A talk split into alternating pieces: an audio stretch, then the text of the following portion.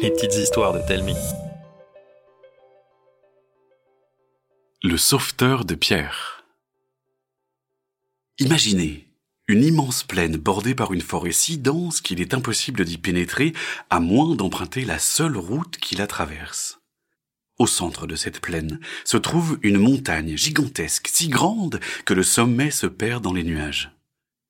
Au pied de la montagne, d'innombrables rochers de taille, de forme et de couleurs variées. Autour de toutes ces pierres s'active une foule d'étranges personnages, les clipis.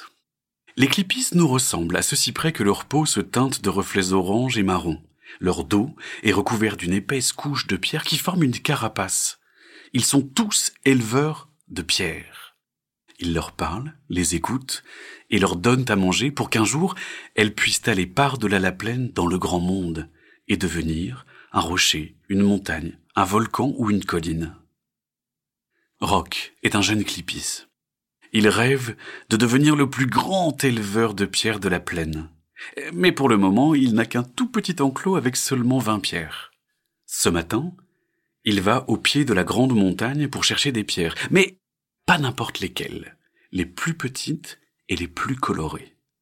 Il réussit à en trouver six qu'il dépose dans une petite caisse en bois. Il les ramène vers son enclos accompagné de Snort, un petit cochon qui ne le quitte jamais. « Vous êtes vraiment magnifique. Je suis sûr que les autres vont vous adorer et qui sait, vous deviendrez peut-être des montagnes. » Deux pierres font une petite pirouette.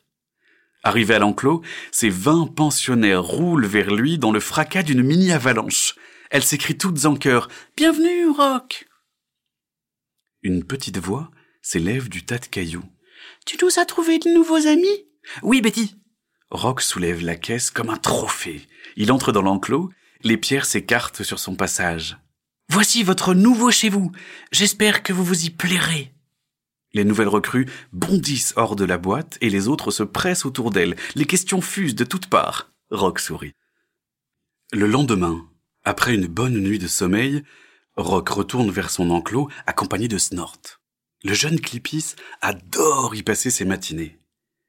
Les pierres ont toujours plein de questions à lui poser et plein de choses à lui raconter, surtout leurs rêves.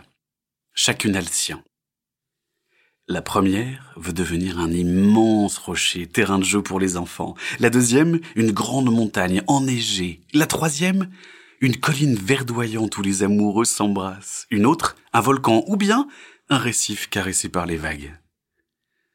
Ces rêves sont très importants pour Roch. Ils lui permettent d'envoyer chaque pierre au bon endroit dans le grand monde au-delà de la plaine. Mais ce matin, Snort s'agite. Il sautille et il grogne. « Bizarre !» se dit Roch. Alors que les pierres les accueillent bruyamment, Roch se rend compte que Betty n'est pas là. « Où est Betty ?» Les pierres s'écartent et se regardent les unes les autres. Si elles avaient pu hausser les épaules, elles l'auraient fait. Elles restent muettes. Carla, une toute petite pierre, s'approche de Roch, penaude. « Je l'ai vue. Elle a quitté l'enclos. J'ai essayé de la suivre, mais j'ai eu trop peur de sortir toute seule. » « On va la retrouver. Il ne va rien lui arriver !» répond Roch avec assurance. Il sort de l'enclos et se met à courir. Mais pour aller où ? Après quelques pas, il s'arrête. Il n'a pas la moindre idée de ce qu'il doit faire. Comment retrouver Betty dans une plaine si vaste ? Il s'assoit par terre et se prend la tête dans les mains. « Mon Dieu, Snort, qu'est-ce que je dois faire ? Je ne sais pas par où commencer. Si je dis ça aux grands, ils vont se moquer de moi. » Snort grogne et lui donne quelques coups de groin dans la jambe. Roch lève la tête. « Qu'est-ce qui te prend ?» Le cochon le fixe un instant, renifle par terre, puis se met en route. Roch le regarde d'un air bête, sans bouger. Se pourrait-il qu'il soit capable de retrouver la trace de Betty ? Roch se lève et suit son compagnon. Par moments, Snort s'arrête, hume l'air, repose son groin au sol et se remet en marche. La piste que suit le cochon les amène à la lisière de la forêt qui borde la plaine.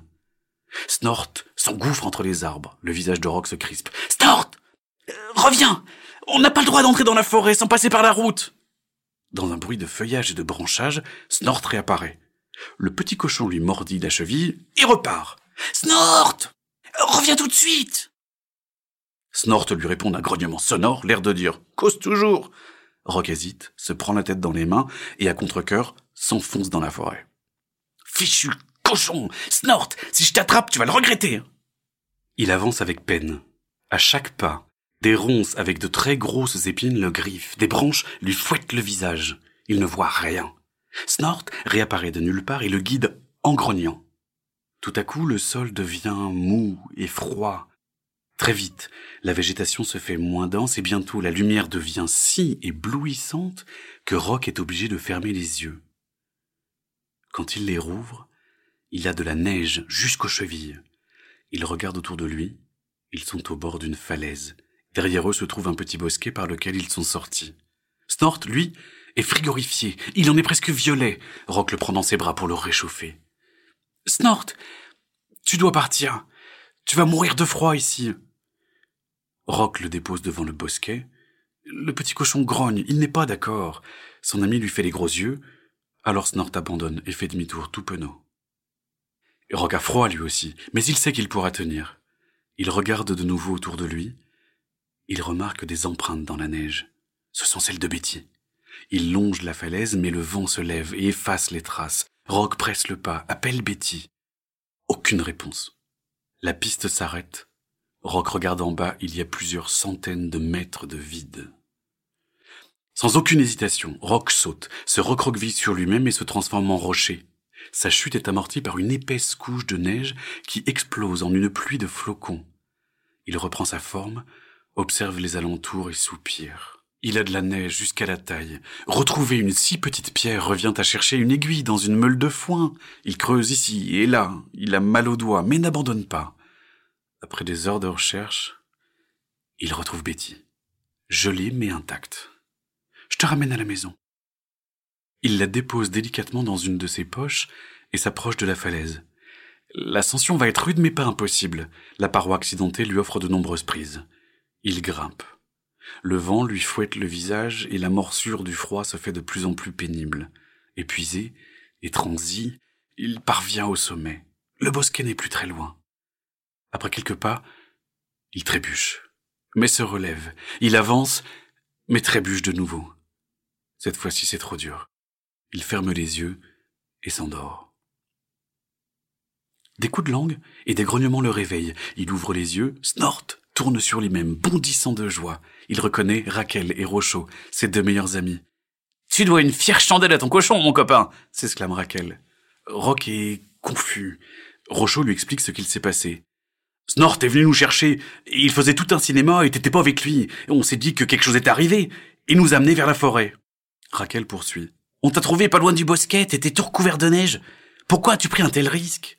Tu sais bien que nous devons emprunter la route pour sortir. » Roch sort Betty de sa poche. Elle a presque retrouvé ses couleurs. Cette aventure offrit à Roch et Snort la reconnaissance des plus vieux clipis. Ils travaillèrent dur et devinrent les meilleurs éleveurs de la plaine. Et des années plus tard, grâce aux bons soins des deux amis, Betty devint l'une des montagnes les plus majestueuses du grand monde.